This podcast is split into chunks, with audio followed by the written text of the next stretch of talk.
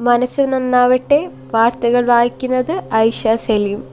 ഇന്ന് ഒക്ടോബർ ഏഴ് വ്യാഴം കന്നി ഇരുപത്തി ഒന്ന് കേരളത്തിൽ ഇന്ന് പന്ത്രണ്ടായിരത്തി അറുന്നൂറ്റി പതിനാറ് പേർക്ക് കോവിഡ് സ്ഥിരീകരിച്ചു. കഴിഞ്ഞ ഇരുപത്തിനാല് മണിക്കൂറിനിടെ തൊണ്ണൂറ്റെട്ടായിരത്തി എഴുന്നൂറ്റി എൺപത്തിരണ്ട് സാമ്പിളുകളാണ് പരിശോധിച്ചത്.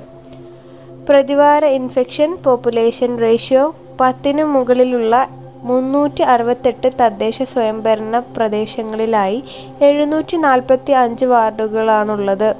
അവിടെ കർശന നിയന്ത്രണം ഉണ്ടാകും ഏഴ് മെഗാ ടെക്സ്റ്റൈൽ പാർക്കുകൾ തുടങ്ങും. താൽപ്പര്യം അറിയിച്ചവരിൽ കേരളമില്ല. കപ്പലിൽ ഷാറൂഖ് ഖാന്റെ മകനെ പ്രതീക്ഷിച്ചില്ല.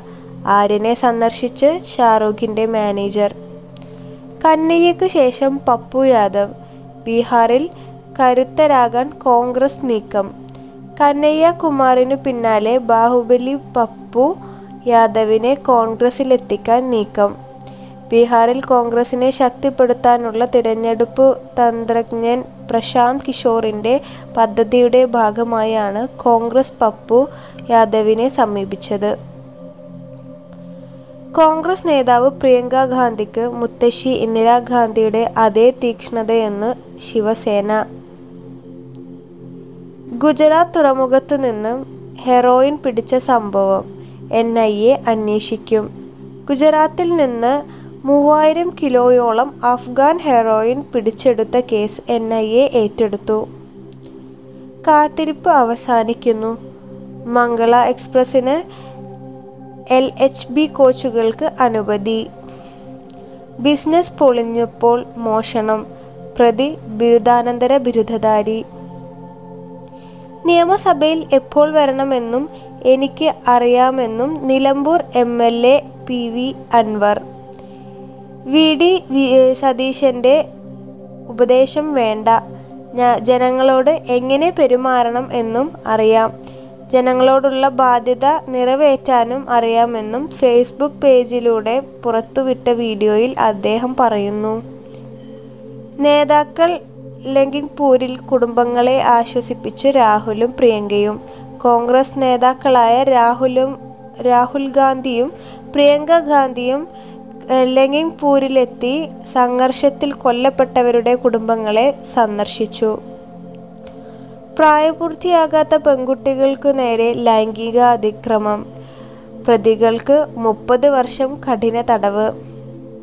ലഖിംപൂർ സംഘർഷം. സ്വമ സ്വമേധയാ കേസെടുത്ത് സുപ്രീം കോടതി വ്യാഴാഴ്ച പരിഗണിക്കും.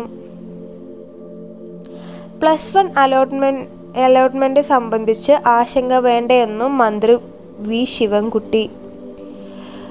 സംസ്ഥാനത്ത് ഏകജാലക രീതിയിൽ പ്രവേശനം നടത്തുന്നത് രണ്ട് ലക്ഷത്തി എഴുപതിനായിരത്തി ഒരുന്നൂറ്റി എൺപത്തിയഞ്ച് സീറ്റുകളിലേക്ക്. നാല് ലക്ഷത്തി അറുപത്തി അയ്യായിരത്തി ഇരുന്നൂറ്റി പത്തൊമ്പത് വിദ്യാർത്ഥികൾ അപേക്ഷിക്കുകയുണ്ടായി. ഇതിൽ മാതൃ ജില്ലയിൽ പുറമെ മറ്റു ജില്ലകളു ജില്ലകളിലും അപേക്ഷിച്ച മുപ്പത്തൊമ്പതിനായിരത്തി നാനൂറ്റി എൺപത്തൊമ്പത് പേരുണ്ടായിരുന്നു. ആയതിനാൽ പ്രവേശനം നൽകേണ്ട യഥാർത്ഥ അപേക്ഷകൾ നാല് ലക്ഷത്തി ഇരുപത്തി അയ്യായിരത്തി എഴുന്നൂറ്റി മുപ്പത് മാത്രമാണ്. കോവിഡ് അനന്തര ചികിത്സ സൗജന്യമാക്കിക്കൂടെ? സർക്കാരിനോട് ഹൈക്കോടതി. ചോദ്യം പി എസ് ജി വിടുമോ? ഉത്തരം മെസ്സി പി എസ് ജിയിൽ എത്തുമെന്ന് കരുതിയോ? ഈ സീസൺ അവസാനം French football club P S ജിയുമായുള്ള കരാർ തീർന്നാൽ ടീം വിടുമെന്ന് സൂചന നൽകി സ്ട്രൈക്കർ കിലിയൻ എംബാപ്പെ.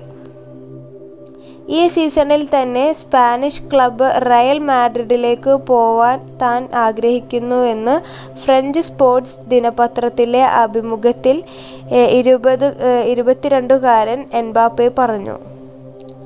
ഷാർജയിലെ പിച്ച് വ്യത്യാസം ബാറ്റർമാരെ കുറ്റപ്പെടുത്താനാകില്ല തോൽവിക്ക് ശേഷം സഞ്ജു. സൂര്യൻ തെളിഞ്ഞു ബാംഗ്ലൂരിനെതിരെ ഹൈദരാബാദിന് നാല് റൺസ് ജയം.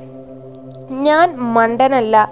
പാക് ക്രിക്കറ്റ് ടീമിന്റെ കോച്ച് ആകുന്നതിനെ കോച്ച് ആകുന്നതിനെ കുറിച്ച് വസീം അക്രം. ബാംഗ്ലൂർ പ്ലേ ഓഫിൽ ഹൈദരാബാദ് പുറത്ത് പക്ഷേ മത്സരം അപ്രസക്ത അപ്രസക്തമല്ല.